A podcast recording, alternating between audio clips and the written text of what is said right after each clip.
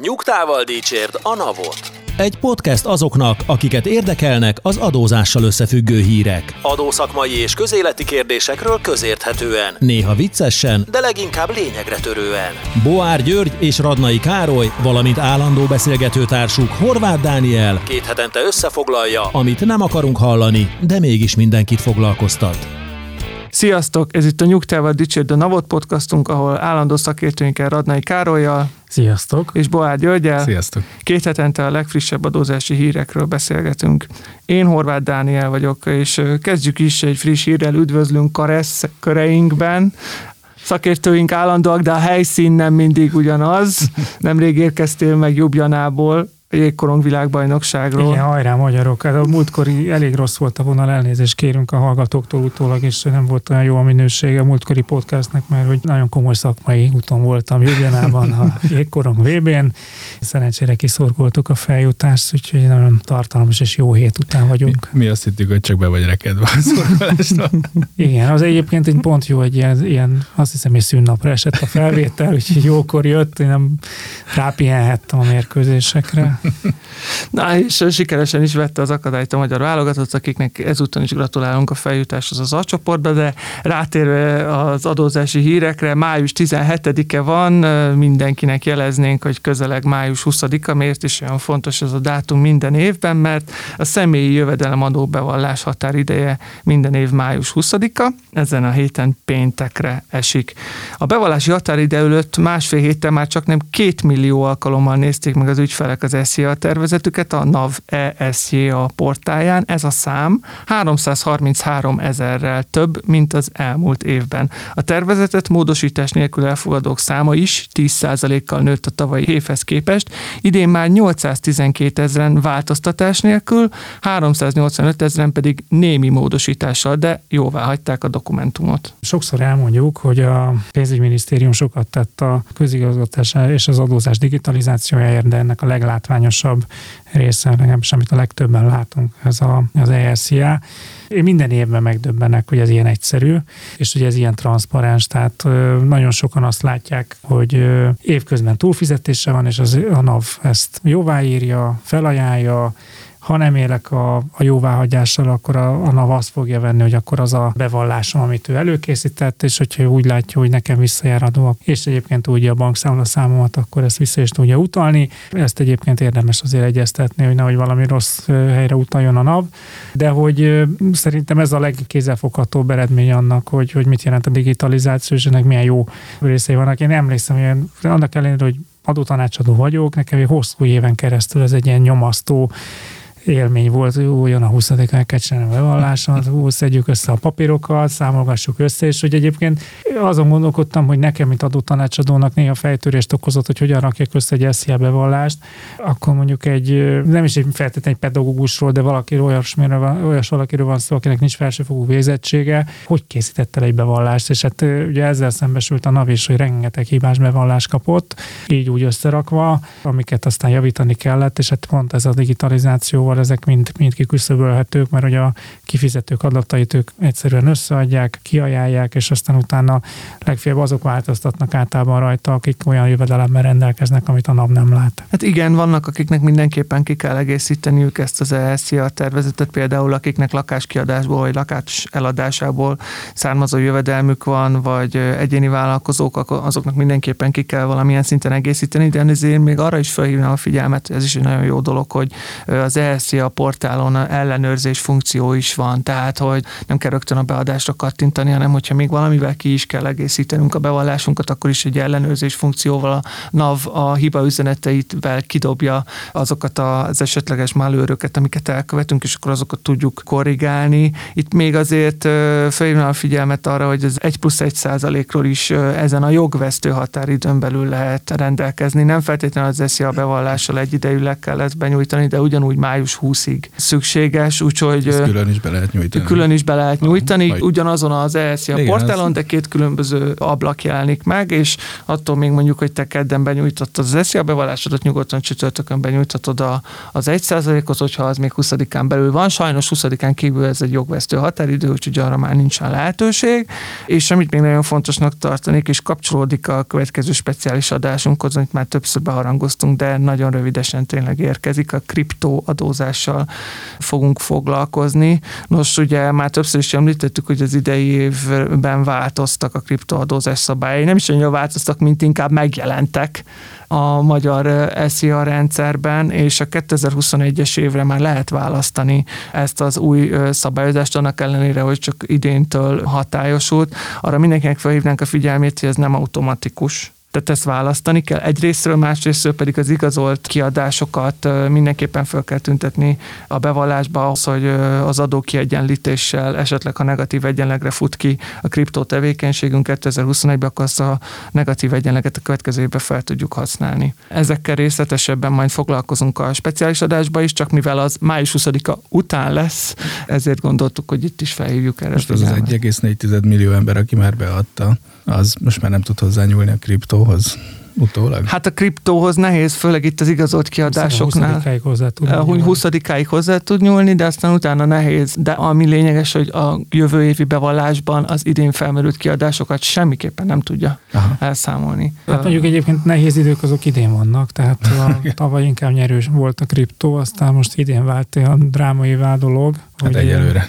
Egyelőre, igen, aztán majd lehet, hogy 2023-ra már ez, ez a dolog kiegyenesedik, de ez, szerintem az üzenet az, a, az, hogy kedvező változás volt az SZIA törvényben, viszont aki ezzel a kedvező változással szeretne élni hosszú távon, annak idén már el kellene, tehát 24-re is már Igen. Kellene adatot szolgáltatnia, hogy aztán 22-től ezt figyelembe tudja venni mert egyébként meg egy ilyen kvázi amnestia is már tavaly hatályba lépett. Ugye ezzel többször is foglalkoztunk már, hogy ezek az amnestiák azért nem olyan feltétlen szuper szabályok, mert hogy nem abban az irányba terelik feltétlen a tudatosságot, mint kellene, de, de most itt azért itt is egy, vegyük úgy, hogy volt egy nagy rendcsinálás kriptóvonalon, kialakultak a szabályok, egyébként ebben is szerintem Magyarország, ha nem is élen jár, de azért a, az életben jár, tehát hogy a, a nagyon sok országban mi mindig mai napig nincsen megfelelő szabályozása, adószabályozása a kriptónak, és azért ez szerintem egy komoly vívmány, hogy ez Magyarországon már megtörtént, és hát egyre többen élnek ezzel a lehetőséggel. Jó, és azért, hogy ne csak az SZIA-ról beszéljünk, mert május csak úgy szokták szakmai berkekben hívni, hogy a határidők hónapja, tehát a beszámolót kell leadni ha- hagyományos üzletével rendelkezőknek, HIPA bevallás, TAO bevallás, KIVA, innovjárulék,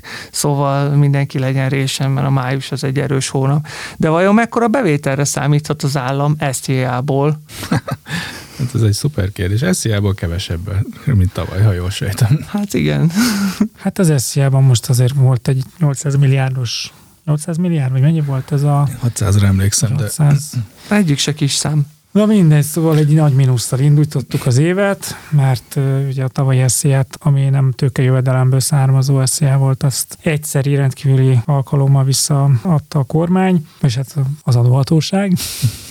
De hát, uh, hát aztán meglátjuk. Ugye beszéltünk erről is, hogy a, a, a költségvetésnek a bevételi oldala egyébként egyáltalán nem alakul rosszul. Pont mai hír, hogy 8,5% volt a, az első negyedéves GDP növekedés, meg kétszámjegyű az infláció, hát ez, ez aztán rettentően tolja az áfa bevételeket. Tehát, hogy egyébként a költségvetésnek a bevételi szerkezetével nincsen nagy baj, a kiadási szerkezete az, ami nagyon megborult, a különböző kamattámogatások, az állami vállalatok, az egészségügy, a stb. a kistafírozása miatt, illetve ezek az egyszerű nagy kiadások, tehát hogy az látszódik, hogy egyébként az egyszerű tételek nélkül is nagyon rossz pályát ér a költségvetés, és ezért arra számítunk most már hetek óta, hogy előbb-utóbb most így a választás után elő fog jönni az Orbán kormány a történetének az első komoly adóemelésével. Aztán, hogy ezt hogyan fogják kommunikálni, azt majd meglátjuk, de egy, egy nagyon komoly összeg hiányzik a költségvetésből, és hogy ki lehet bírni azt, hogy mondjuk idén nem emelnek annyit, de akkor jövőre még nagyobb lesz a luk. Tehát itt a probléma a rendszerű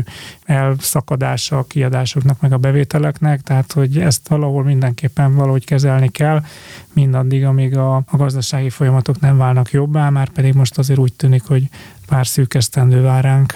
Hát igen, érdekes a kérdés, ez főleg annak függvényében is, hogy tegnap ö, tartotta a beiktatási beszédét a miniszterelnök úr, ahol előjelezte, hogy további határozott árszabályozó intézkedéseket hoznak még a jelenlegieken felül, és aztán majd szeptemberben nézik meg, hogy hogyan állnak a számok. Én nem tudom, hogy szeptember az elég lesz -e erre, mert ha így alakul a hiány, tehát az áprilisi adatok, bár valamivel kedvezőbbek, mint az első három hónap, de áprilisra is egy 326 milliárdos lyukat sikerült a költségvetésen ütni. Ezen az árszabályozó intézkedések hogyan segítenek? Akkor ezt egy kicsit jobban belástad magad most ebbe a témába, hogy a kiadási oldal az hogyan néz ki? Tehát, hogy az egyszeri tételek viszik ezt el ennyire, vagy, vagy tehát a... Az is, tehát attól Aha. néz ki ennyire rosszul, mert hogy volt pár egy eh, nagy egyszeri tétel, meg volt pár olyan egyszeri tétel, ami a választás miatt, vagy nem is egyszeri tétel, hanem például a 13. havi nyugdíj, ami aha. most jelentkezett először, és azt a választás előtt fizették ki, de mondjuk például a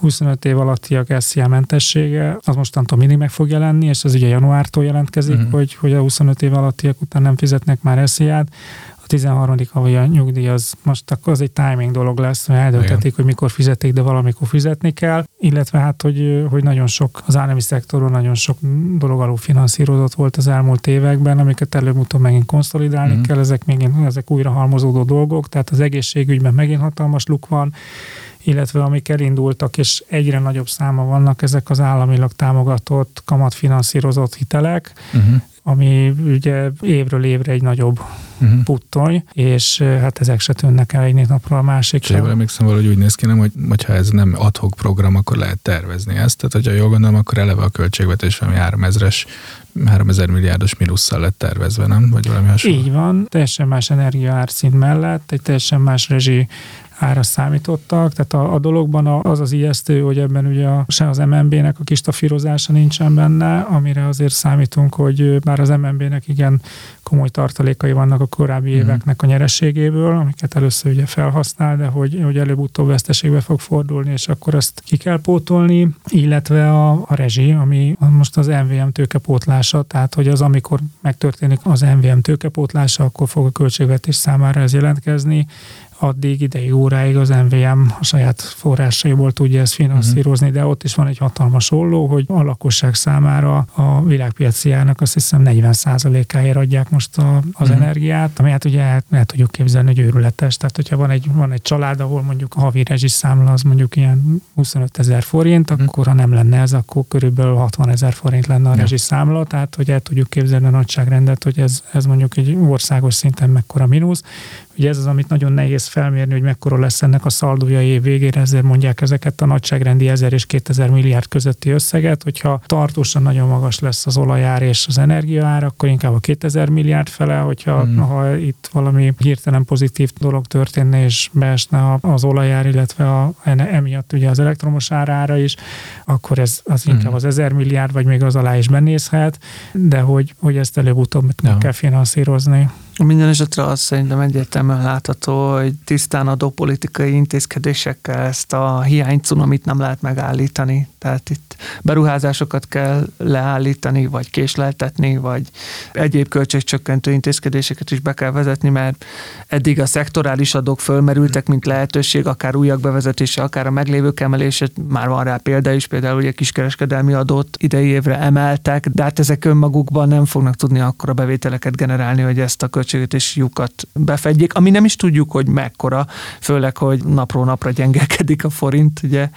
Tehát egy nagyságrendi, hogy ilyen 15 ezer milliárd körül van a, a bevételi oldal, és 18 ezer milliárd körül számítottak uh-huh. a mhm. kiadási oldalra. Most a 15 milliárd az teljesülni fog, az azért jól látszódik, a 18 milliárd az, ami lehet, hogy 21 ezer milliárd lesz és az nem egy fenntartható luk. Tehát, hogy a, a magyar GDP az, az egy ilyen 40 ezer milliárdos összeg nagyjából, uh-huh. vagy 50 ezer milliárd, de a, ha mondjuk 6000 milliárd forint a luk, akkor az azt jelenti, hogy a GDP több mint 10% a költségvetési hiány, és onnantól egy nagyon gyors és súlyos eladósodás indul meg, ami aztán hosszú évek alatt küzdhető csak le, és ugye az eladósodásnak az a baja, hogy az hosszú távon érezteti hatását, és lassítja a gazdaságot, ugyanis annak a kamat kiadása az, akkor évtizedekre meg tudja határozni egy költségvetés pozícióját. Hát igen, arról nem is beszélve, hogy ugye többször is sikeresen fedezte magát a, az állam, például állampapír programokkal az utóbbi időben, de azért ennek is megvannak a határai, főleg akkor, amikor az infláció az egekben van, és az emberek kiadásai növekednek, tehát hogy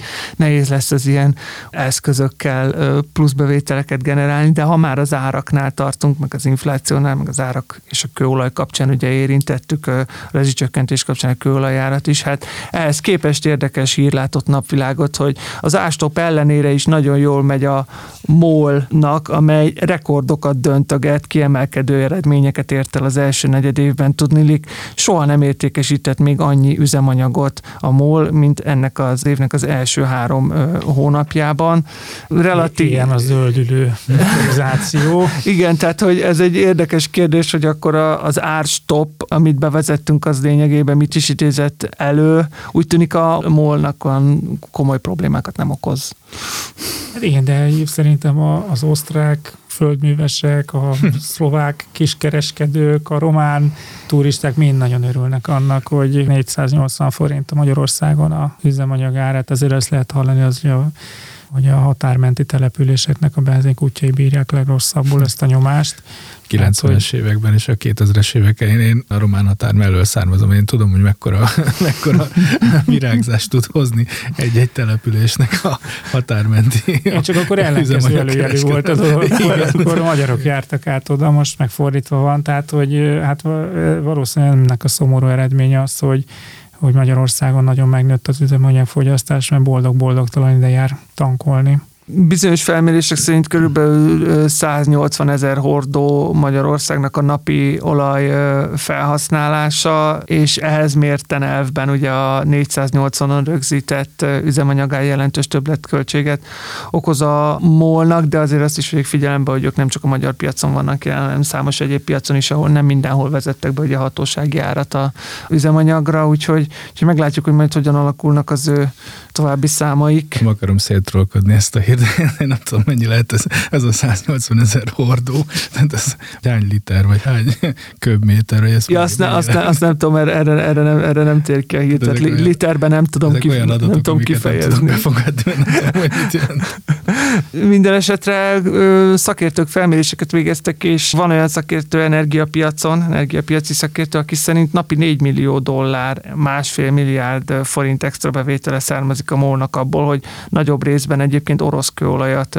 használ, mert az olcsóban lehet egyelőre hozzájutni, mint más országokból az olajipari termékekhez.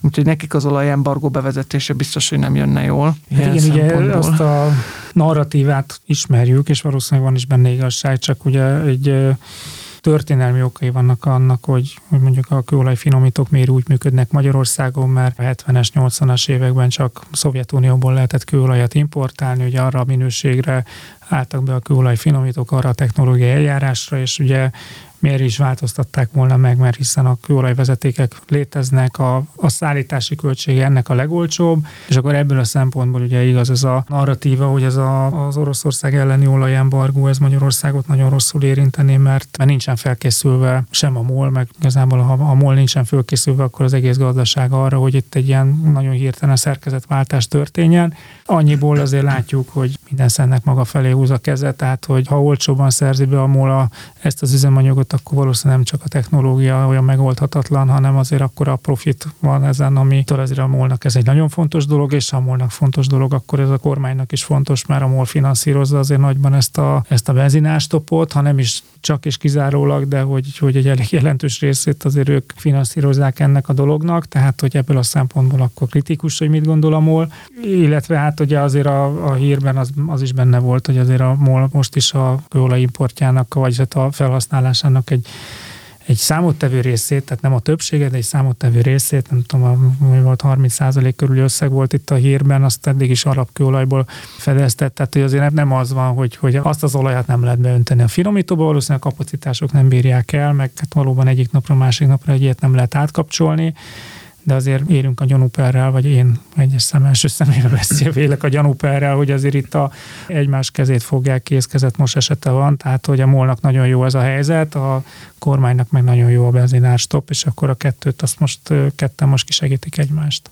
Hát igen, a zöldítésbe ez viszonylag kevéssé fér bele, de hát már hallottuk nem olyan rég Matolcsi György MNB elnök úrtól, hogy már pedig itt egy zöld digitális és forgalmi típusú adóreformra van szükség. Ennek a keretei talán máshol némileg már meg is mutatkoznak, legalábbis a zöld vonalon, ugyanis az idei évtől ugye a kerékpárok, illetve elektromos kerékpárok magáncélú használata az természetbeni adómentes juttatásként adható. Egyébként így van ez a személygépkocsiknál is már régóta, kevesebben éltek ezzel a lehetőséggel, pedig a kafetéria rendszerbe is egész hatékonyan lehet beépíteni. Hát itt annyi, hogy csak mindenki értse a hírt, hogy tehát nem a üzemanyag juttatás, hanem maga, hogy van egy cég autó, és mondjuk annak a magáncélú használata az egy adómentes juttatás, amit ugye egyébként is nagyon nehéz mérni, hogy, hogy mondjuk ha valakinek van egy cégautója, akkor az mikor céges és mikor nem céges annak a felhasználása, és itt, itt igazából, ha egyébként viszont üzemanyagot is adómentesen akar juttatni a cég, akkor ugye a cégautót is meg kell fizetni. Tehát itt csak és kizárólag az adómentességben, a természetesen juttatások adómentességben fel van sorolva az ott maga a használat, az olyan, mint a céges laptopot vagy a céges mobiltelefont is tudom a magáncélra használni. Ez egy kvázi logikus döntés volt, mert hogy ennek a mérése az, hogy mennyi annak a, a magánszülő használat, ez, az nagyon, ez egy, ez egy igen, a hatósági oldalon se lenne könnyű Igen, lekövetni. tehát hogy ez egy megoldhatatlan feladat lenne, akkor sokkal szebb és jobb azt mondani, hogy akkor ez adómentes, és akkor ezzel nem kell foglalkozni. Na és ugye erre az, ami, amire egyébként viszont meg a carsharing cégek ráugrottak, hogy ha egyébként maga a használata juttatása az, az adómentes, akkor ezt a munkavállalók részére is ki lehetne ajánlani, mert hogy ugye cégautó az azért egy elég nagy beruházás egy társaságnak, az egy kiváltságot jelent, pozíciót jelent, az a munkavállalók széles rétegei számára nem elérhető. Ellenben mondjuk egy carsharing, ahol ilyen struktúrával pár tízezer vagy pár ezer forinttal is egyébként olyan juttatási csomagot lehet adni, ami, ami egy, egy kézenfogható értéket bír a, a munkavállalók számára. Hát igen, és az autó megosztás piacára ö, lépnek be ezek a felhasználók, akkor ők a saját autóikat otthon fogják hagyni, azzal nem fognak a városba parkolni, amiknek amúgy is egyébként szűkösek a kapacitásai. Számomra egy kicsit talán furcsa az, hogy miért van az, hogy csak idéntől terjesztették ezt ki a kerékpárokra és az elektromos kerékpárokra, ez miért kellett ezt ennyivel később, mert a személygépkocsikra már nagyon régóta él ez a szabály, de hát végül is annyira nem meglepő, mert nem olyan régen, ugye az előző alkalommal számoltunk be arról, hogy nem olyan régen vezették be azt a szabályt is, hogy már az elektromos motérkerékpárokra is zöld rendszámot lehet igényelni. Tehát ha innen nézzük, akkor ez a vonal tényleg nevezhető zöldnek. Hát ez egy jó kérdés egyébként, hogy maga a carsharing koncepció az valóban zöldíte vagy sem. Egyrészt gondolom nem lesz kevesebb céges autó ettől, mert hogy más a target, mármint bocsánat, a célközönsége egy cégautónak, meg ennek a típusú juttatásnak, azt gondolom. Másrészt meg szerintem most sincsen kevesebb autó attól, hogy van 5 darab, vagy 6 darab, vagy nem tudom, 10 darab carsharing cég Magyarországon ebbe egyelőre nem látom a, az érdemi változást. Én azt gondolom, hogy, hogy a, valószínűleg a, a bicikli, a roller, meg a, meg a BKV ami a, a zöldebb verzió. Igen, és leginkább azt szerintem a bicikli és a BKV, már én már rollerben sem vagyok biztos. Hát tehát, igen, hogy, ez ugyanolyan problémát Hogy jönne. ezek az eldobált rollerek, amik ilyen két havonta mennek a kukába. Én, vagy a Dunába. Vagy a Dunába, így van. Tehát, hogy a, egyébként a, a dologban is nagyon jó, hogy ezt említette Gyuri, mert hogy például a BKV bérlet meg nem adómentes. Tehát, hogy az volt egy idő, amikor adómentes volt, amikor bekerült a kafetériába, és egyébként a a BKV-nál feletté boldogok voltak, mert hirtelen nagyon sok blitzelő bérlettel kezdett rendelkezni, és megugrottak a bevételei a BKV-nak. De hogy pont ez, hogy, hogy mondjuk pont a BKV-t, vagy most nem, nem, nem akarom BKV-re kihegyezni, tehát hogy mindenfajta közlekedési mm. vállalatnál, közösségi közlekedésnek az egy, egy sokkal fontosabb cél lenne, hogy azokkal utazzanak, mint hogy most carsharinggel. Hát, meglátjuk, hogy ezek a számok hogyan alakulnak. Most egy kicsit kitérünk a nemzeti keretek közül, és egészen az Amerikai Egyesült Államokig utazunk, ahol Twitteren háborúba kezdett egymással Jeff Bezos és Joe Biden az amerikai Egyesült Államok elnöke, Jeff Bezos meg szerényen a világ második leggazdagabb embere, legalábbis a Bloomberg felmérése szerint. Szerintem a világ leggazdagabb embere szerint az Elon Muskot ne, ne tekintsük a világ leggazdagabb. Igen, Karesz fix véleménye már többször rögzítette, hogy... 44 hogy, milliárd dolláros kötelezettség. Pont azon a Twitteren, ahol most a küzdelem zajlik egyébként, jól rezonál a, a hír egy korábbi hírünkre, majd ezt erre később kitérek. Tudni Jeff Bezos a Twitteren egy olyan üzenetet közölt, Joe Biden üzenetére reagálva, hogy az amerikaiakra háruló növelőköltségek és az elszabaduló infláció olyan regresszív adót jelent, amely leginkább a legkevésbé tehetőseket sújtja. És hogy kapcsolódik ez egy korábbi hírünkhöz? Ugye Magyarországon is volt olyan parlamenti képviselő korábban, aki az inflációt egyfajta adónak nevezte, olyan adónak, ami erősebben vagy keményebben sújtja az alacsonyabb keresetőeket. Hát úgy tűnik, hogy ez nem csak Magyarországon megjelenő vita téma, hanem nemzetközi szintéren is. Igen, ugye a regresszív ugye az azt jelenti, hogy a progresszív adó az azt jelenti, hogy minél többet keres valaki, akkor arányaiban egyre több adót fizet. Van a lineáris, az amikor mint az egy kulcsos, hogy arányaiban mindig ugyanannyit fizet, a regresszív pedig az azt jelenti, hogy minél többet keres valaki, annál kevésbé kisebb arányban fizet adót, és hát az inflációt azért nevezik egy ilyen hát egy kis sarkítással regresszív adónak, mert hogy igazából az mindenkit érint, de mindenkit kb. addig érint, amennyit tud fogyasztani, és a gazdag az nyilvánvalóan a pénzének nagyobb részét nem tudja elfogyasztani, a, a szegényebb az meg a minden bevételét fogyasztásra kénytelen költeni, tehát azért aztán a szegényeket az infláció mindig jobban érinti. Na de hogy miért pont Jeff Bezos, akiről most tudtuk meg, hogy valószínűleg a leggazdagabb ember a világon, miért pont ő kelt ki az alacsonyabb keresetőekére, ennek is megvan az előtörténete, tudni, Joe Biden pedig korábban azt tweetelte még május 13-án, hogy le akarjuk szorítani az inflációt, győződjünk meg róla, hogy a leggazdagabb vállalatok fizetik a méltányos részüket. Tehát a nagyvállalati adókat akarnak emelni, Elég sok kritikát kapnak egyébként az amerikai nagyvállalatok, nem csak az Amazon a társasági adókulcsok miatt. Úgy tűnik különböző adókedvezmények alapján az Amazon például 2019-ben 1,2%-os szövetségi jövedelem adókulcsal adózott, és ez 13% ponttal alacsonyabb, mint az átlagos amerikai a keszi a kulcsa volt abban az évben. Torzít ez az összehasonlítás, alma meg a körte, de azért, a, azért az mégiscsak látható, hogy, hogy azért ez az 1,2 az nem sok. ez relatív, ugye? A, milyen adó alapra. Ebben a hírben szerintem nagyon sok szép elem van. Egyik, hogy a Joe Biden, tehát az Egyesült Államok elnöke és Jeff Bezos, a világ vélelmezetten leggazdagabb embere, a Twitteren képes ezen vitatkozni, tehát hogy ez a közbeszédnek a minőségéről számomra elég sok mindent elárul, tehát hogy fél mondatokban dobálózunk. Ezt a gondolatot tovább visszük, akkor látjuk itt az üzeneteket is, ugye, hogy, hogy le akarjuk szorítani az inflációt, kérdezi ugye Joe Biden, majd vállalati adóemelésről beszél.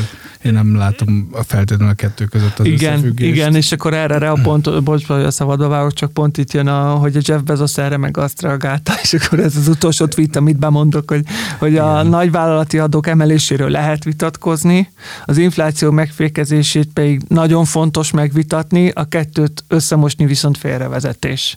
Hát igen, igen, ebben a, én legalábbis igazat adok a Mr. Bezosnak, de hogy azért a teljes képhez hozzátartozik, hogy ő nem, ő, a, ő nem a regresszív adójelleg miatt szólalt meg, hanem a vállalati adó. Hát ezért mondtam, miatt, hogy az, ez a legújabb Robin Hoodot üdvözölhetjük benne, de azért megvannak a maga vetületei ennek a történetnek. Igen, és, és egy másik vetülete ennek az egésznek, hogy, hogy nem is tudom, szerintem én amióta adótanácsadással foglalkozok, azóta az amerikai nagyvállalatoknak az alacsony adóterheléséről szólnak a, a hírek, amik a tengeren túlról érkeznek, vagy Nyugat-Európából érkeznek. Ugye az a kérdés merül fel bennem, hogy, tehát, hogy ezt nem lehetett megoldani az elmúlt húsz évben. Tehát, hogy ez olyan, mint hogyha egy... Az elmúlt száz. Vagy az elmúlt száz. Tehát, hogy ez egy jogalkotási kérdés, ez egy politikai akaratnak a kérdése. Ha nincs meg, akkor azon kívül, hogy egymást cincáljuk a Twitteren, Abszolút most sípolósat tudnék mondani, ér ez a dolog. Tehát, hogy ez, hát, az hogy egész beszélgetés tök fölösleges, egy parasztvakítás. Na, bocsánat. Tehát valószínűleg, hogy az Amazon, mivel egy tőzsdén jegyzett cég, és a beszámolójába Kerek Perec oda rakja, hogy a számokat, és kirakja, hogy akkor ő 1,2% adót fizetett, Nyilván nem ez volt a headline, és nem, de hogy ki lehet számolni, hogy akkor mennyi volt a szövetségi adó, tehát az a központi társasági adó, hogy ez egy ilyen játék, hogy hát most egy tőzsdén jegyzett cég, neki a költségeit minimalizálni és a bevételeit maximálni kell, az adó az egy költség, tehát nyilvánvaló a társadalmi felelősségvállalás az egy nagyon fontos, egy konkrét határig, de a részvényárfolyam az nekik fontosabb, mert a végeredményben a cégek igazgató tanácsát a részvényesek szavazzák meg, tehát nekik ők, a, akik felé bizonyítani kell, tehát hogy ez egy nagyon, mm, hát mindegy, egyszerű demagóg összemosás a dolognak, hogy most írtál összedjük azt, hogy 1,2%-ot fizetett az Amazon, hát Hát, hogyha ez nem jó, akkor küldjék ki az adóhatóságot, és akkor vizsgálódjanak, vagy egyébként megváltoztassák meg a jogszabályokat, de hogy nyilván most ebben a vitában mi is úgy gondoljuk, vagy én is úgy gondolom, hogy, hogy Jeff Bezosnak van igaza, mert két teljesen különböző dologról beszélünk. Na de ha már a nemzetközi szintéren tartunk, akkor rögtön utazzunk is Ugandába. Letartóztatását indítványozta az ügyészség egy férfinak, aki a gyanú szerint csak nem egy milliárd forintos költségvetési csalást követett el bűnszervezet tagjaként, majd a nyomozás során Ugandába szökött erről számolt be az MTI. A férfi tagja volt egy bűnszervezetnek, amely 2017-től cégeket vásárolt vagy alapított, tipikusan alacsony jövedelmű, jellemzően szerb állampolgár állampolgárságú Stróman ügyvezetők közreműködésével. Ezek a cégek tényleges gazdasági tevékenységet nem végeztek, ellenben fiktív számlákat bocsátottak ki 2-5 százalék jutalékért cserébe, amivel a fiktív számlákat befogadó cégek elkerülhették a jellemzően uniós beszerzések belföldi forgalomba hozatala utáni áfa megfizetését. A bűnszervezet 18 decemberétől 19 májusáig 982 millió forint vagyoni hátrányt okozott az állami költségvetésnek. A gyanúsított a nyomozás idejé megszökött, 2019. októberében Ugandába távozott, nemzetközi és európai elfogató parancsot adtak ki, és végül a holland igazságügyi hatóságok fogták el és adták át a magyar hatóságoknak. Miért Ugandába? De nem, tehát, hogy mindent értek, de miért Uganda? Hogy, hogy, hogy jött ez? Szerintem egy szép hely lehet egyébként, de hogy... Most tényleg előbb mennék a Szegedi csillagbörtönbe, mint Ugandába, most teljesen őszintén. Igen, még én sem sok jót hallottam róla. Ez az egyik, ami nagyon érdekes, hogy miért hollandok fogták el, bennem ez is egy, egy érdekes, mit keresnek. Uganda, szerintem hogy most meg kellett néznem, hogy pontosan hol van.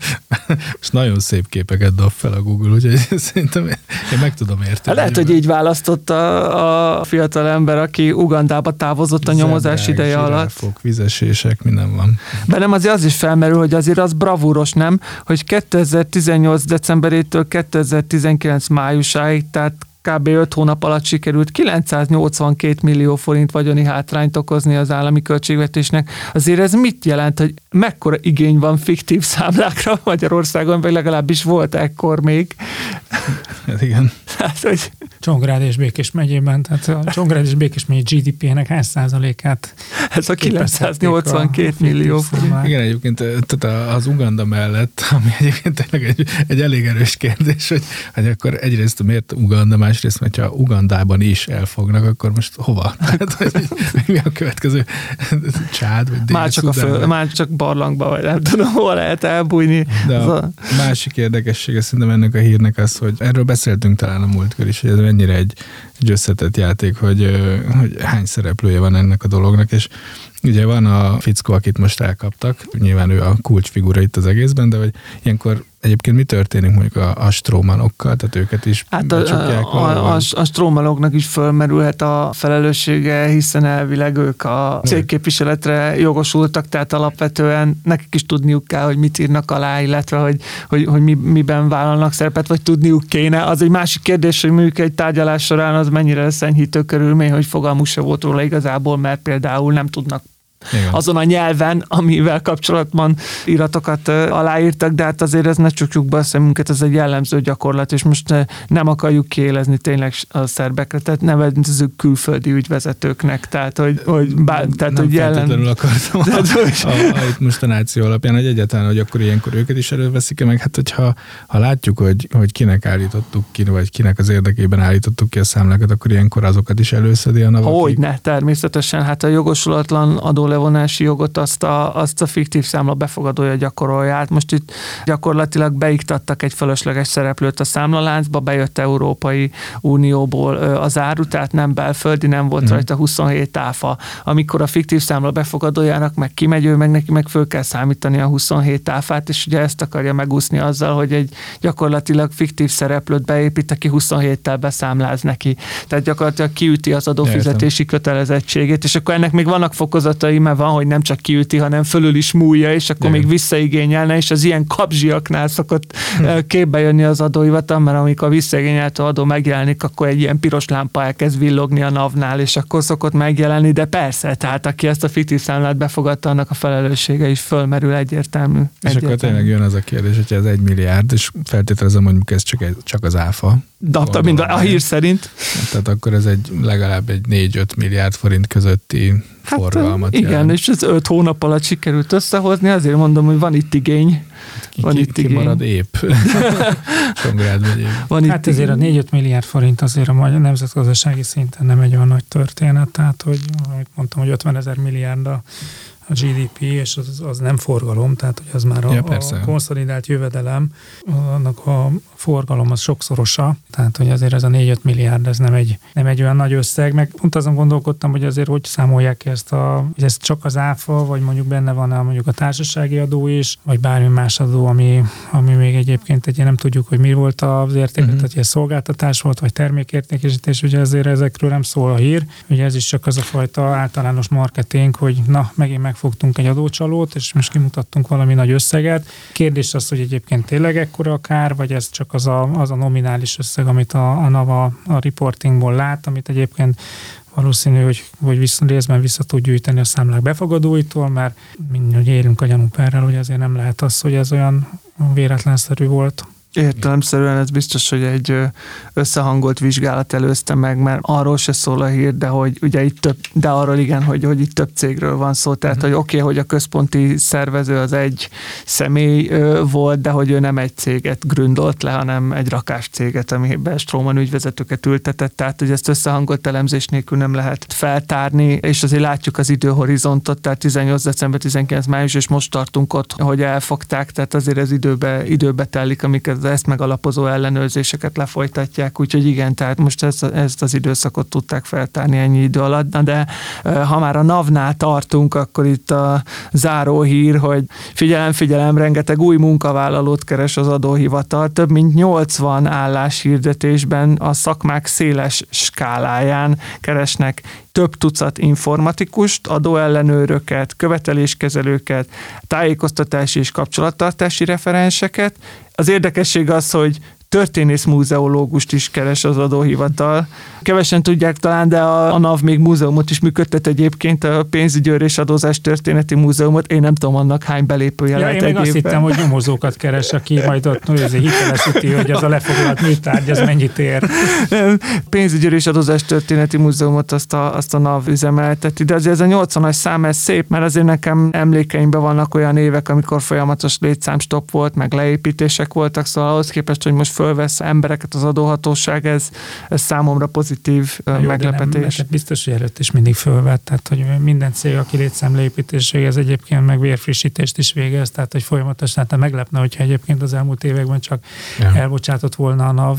És egyébként hányan dolgoznak a NAV-nál? Hát amikor a legtöbben voltak, akkor az ilyen 21-2 ezer fő volt, abból indultak a leépítések, és amikor én eljöttem 2021 elején, akkor ilyen 17 ezer fő körül tartottunk. Hát ehhez képest mondjuk a... Napszóvivővel beszéltünk, akkor még szerintem már egy alacsonyabb számot is mondott. És az is lehet, hogy már az, de hát ugye ezt az azért, azért azt látni kell, hogy a NAV-nak a személyi állományában egyrészt nagyon magas a fluktuációs ráta, másrészt meg a nyugdíjba vonulók aránya is minden évben elég magas, és nagyon sokáig az volt a taktikai elem, hogy a leépítés az jelentette, hogy a nyugdíjba vonulók státuszát nem töltötték be, hanem azt a státuszt lehúzták a listáról, és akkor egy embert megspóroltunk. Na de ami érdekessége számomra a hírnek, hogy több tucat informatikust keresnek, és ez nagyon jól rezonál szerintem arra a hírre, amivel már régebben foglalkoztunk, hogy ugye a NAV-nak az új vezetője Vágójai Ferenc, ugye szintén informatikus, tehát hogy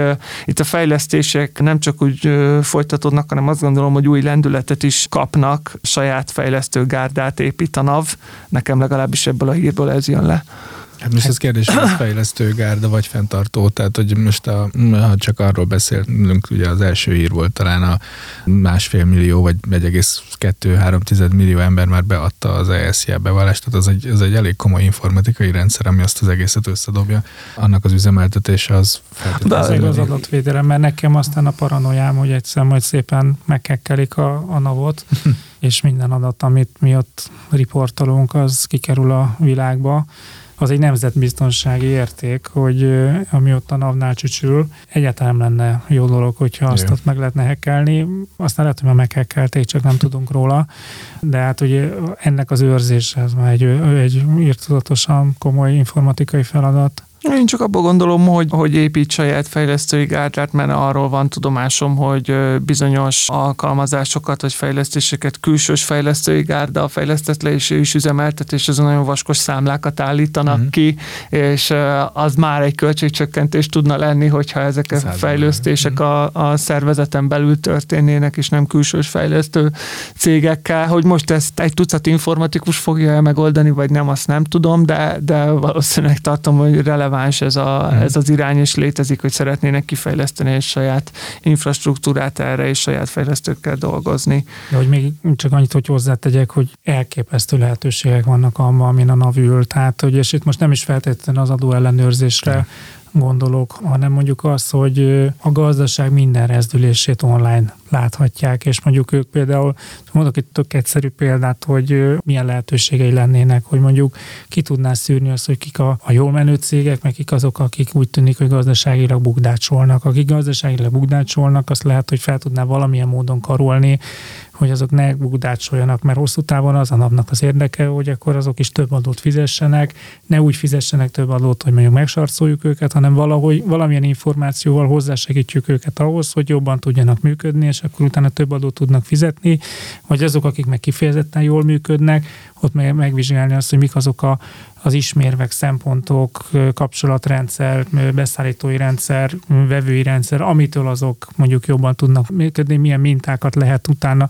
Ugye elindította a NAV ezt a kócsolását az új cégeknek, hogy, hogy valahogy, valahogy, valahogy mentorálja őket, de azért az egy ilyen Szerintem abban maximálisan kimerül, hogy elmondják, hogy mikor vannak a bevallási határidők, és hát ne felejtsd, küld egy reminder két nappal előtte az automata, miközben egyébként egy ilyen adathalmazon ülve sokkal többet lehetne tenni, és ugye magának az államnak az az érdek, hogy a gazdaság jól működjön. Biztos, hogy más országok is ülnek egy ilyen adathalmon, de ezért nem sokan. Tehát, hogy ez egy olyan versenyerőny lehetne, amit mondjuk Magyarország kihasználhatna, hogy csomó mindent azonnal megtudhatna a gazdaság állapotáról, és úgy tudna intézkedni, hogy tényleg tűpontosan Hát igen, most ott tartunk ebben a szituációban, én azt gondolom, hogy egyre nagyobb mennyiségű adat halmozódik fel az adóhatóságnál, és ő is tanulja ennek a, a kezelését. Már nagyon sok mindent a saját szempontjai szerint tud elemezni, például a kockázatelemzés körébe, de azt nem tudom, hogy ilyen gazdasági folyamatok elemzésébe mennyire fog beleállni. Hát ez egy nagyon érdekes dolog. Egyébként egyetértek azzal, hogy ez egy, ez egy iszonyú adat vagyon, ami a NAV-nál van, illetve képződik ebben a pillanatban is. Viszont abban hadd vitatkozzak, hogy ezeket az adatokat mi nem, hogy mondjam, úgy szolgáltatjuk, mint akik, tehát hogy, hogy önként és dalolva adjuk, már mint olyan értelemben, hogy kötelező nekünk, de hogy ezt az adatot használni az állam, illetve a hatóság által ilyen consulting jelleggel, hogy best practice-eket osztunk meg egymás között, azért ez... Meg milyen körben? Nagyon jó, hát, jó, jó irány lehet, csak hogy, hogy olyan értelemben megveszélyes, hogy a, az én jó működésemnek a, a titkát, azt nem biztos, hogy szeret szeretném, hogy megosszák mindenkivel. Tehát, hogy itt van egy ilyen, mondjuk szerintem egy ilyen jogi vagy felhasználási korlát, de abban teljesen igazad van, hogy a gazdaság irányítás vagy tervezés szempontjából nagyon-nagyon jól jól lehet ezeket az adatokat Jó, lehet használni. igazad van, Gyuri, kicsit elszabadult a fantáziám, de mondjuk az, hogy van egy KS-ánk, ami ugye arra van szocializálva, hogy kiküld kérdőíveket, amit aztán több-kevesebb sikerrel a cégek Ja, hát ezeket nagy dűnyögve ki lehet- kitöltenek, és aztán egy ilyen jó három hónap, de lehet, hogy éves lemaradásban valamilyen statisztikai adatsorokat kapnak, amit aztán utána összesítenek, aztán még eltelik három hónap, mire azt publikálják, Igen. meg az Eurostathoz elküldik, és akkor ők meg... Tehát, hogy mire visszakapunk ezekből információkat, azt látjuk, hogy két évvel ezelőtt mi volt. Tehát, mint például ezek az áforés kockázat, vagy ö, ö, statisztikák, Igen. vagy most 2022-ben látjuk, hogy mi volt 2020-ban, meg ilyen becsléseket mi lehetett 2021-ben, miközben egyébként a NAV real-time láthat, hogy mi volt tegnap előtt. Igen. Á, igen, nem is biztos, hogy a NAV-nak kell ezzel egyébként majd foglalkozni. Ő az adatállományt Nyilván, beszerzi, nyilván. amit, amire akarja, vagy amire tudja a saját hatáskörében, meg a feladataiban használni, tehát a NAV-nak is kiemelt célja a, minél jobban a jelen időhöz közelíteni a, a jelenlétet, tehát hogy látjuk, ezek az utólagos ellenőrzések olyanok, hogy a csibészeket Ugandából kell összeszedni, mert két évvel később sikerül rájuk akadni, szóval nyilván célszerű lenne, hogyha minél jobban a jelen időhöz közelíthetne ez a jelenlét, és ez a NAV oldalán ez lehet egy olyan Igen, cél. de, de hát, amikor a NAV-ról beszélünk, azért persze értem én itt a, a jogi kereteket, tehát hogy ez, ez egy önálló, is tudom milyen státusza van, önálló ö, intézmény az államon be, vagy állami szerv, de hogy ilyenkor az államról beszélünk, azt gondolom, és abban egyetértek akkor ezt, tehát, hogy, hogy olyanokat segíteni, akik döcögnek, arra például baromi jól lehetne ezt használni, és baromi jól el lehetne juttatni azokat a támogatási lehetőségeket, vagy, vagy támogató programokat olyanokhoz, akik, tehát ez egy, egy olyan adatbázis, hogy meg tudod találni azt, aki, aki Pe- a, Persze, a ezzel maximálisan célzottja egyetétek. Hova a állítod be az ösztönzőket, abban nagyon hasznos lehet, igen. Amit a NAV begyűjt, és a NAV, és úgy, úgy tűnik, hogy a NAV az a, az a szerv, az a csúcsszerv, aki ezek, ezek az adatok befolynak, Igen. és legalábbis nála lesznek elérhetőek ezek az adatok a Igen, leg, legnagyobb számosságban. Tudományos célral is milyen jól lehetne ezeket használni. Tehát egy, Igen. egy, egy, nemzetközi management kutatócsapat. Ez egy hatalmas adatvagyon lenne. Hát a jövő zenéje, hogy hogyan alakul majd eh, ennek az adatvagyonnak a sorsa, és, és eh, mihez kezd vele a magyar állam minden esetre, és ez a tucatnyi informatikus a NAV-on belül, eh, mire fogja használni ezeket az adatokat. A mai adásunkba azonban ennyi hírt fért bele. Nagyon szépen köszönjük a figyelmeteket, sziasztok! Sziasztok! Sziasztok! A Nyugtával Dícsért a Napot podcast adását hallottad. Az elhangzott kijelentések és vélemények a műsorvezetők és vendégeik magánvéleményét tükrözik. A műsornak nem célja az adótanácsadás, és nem is minősül annak.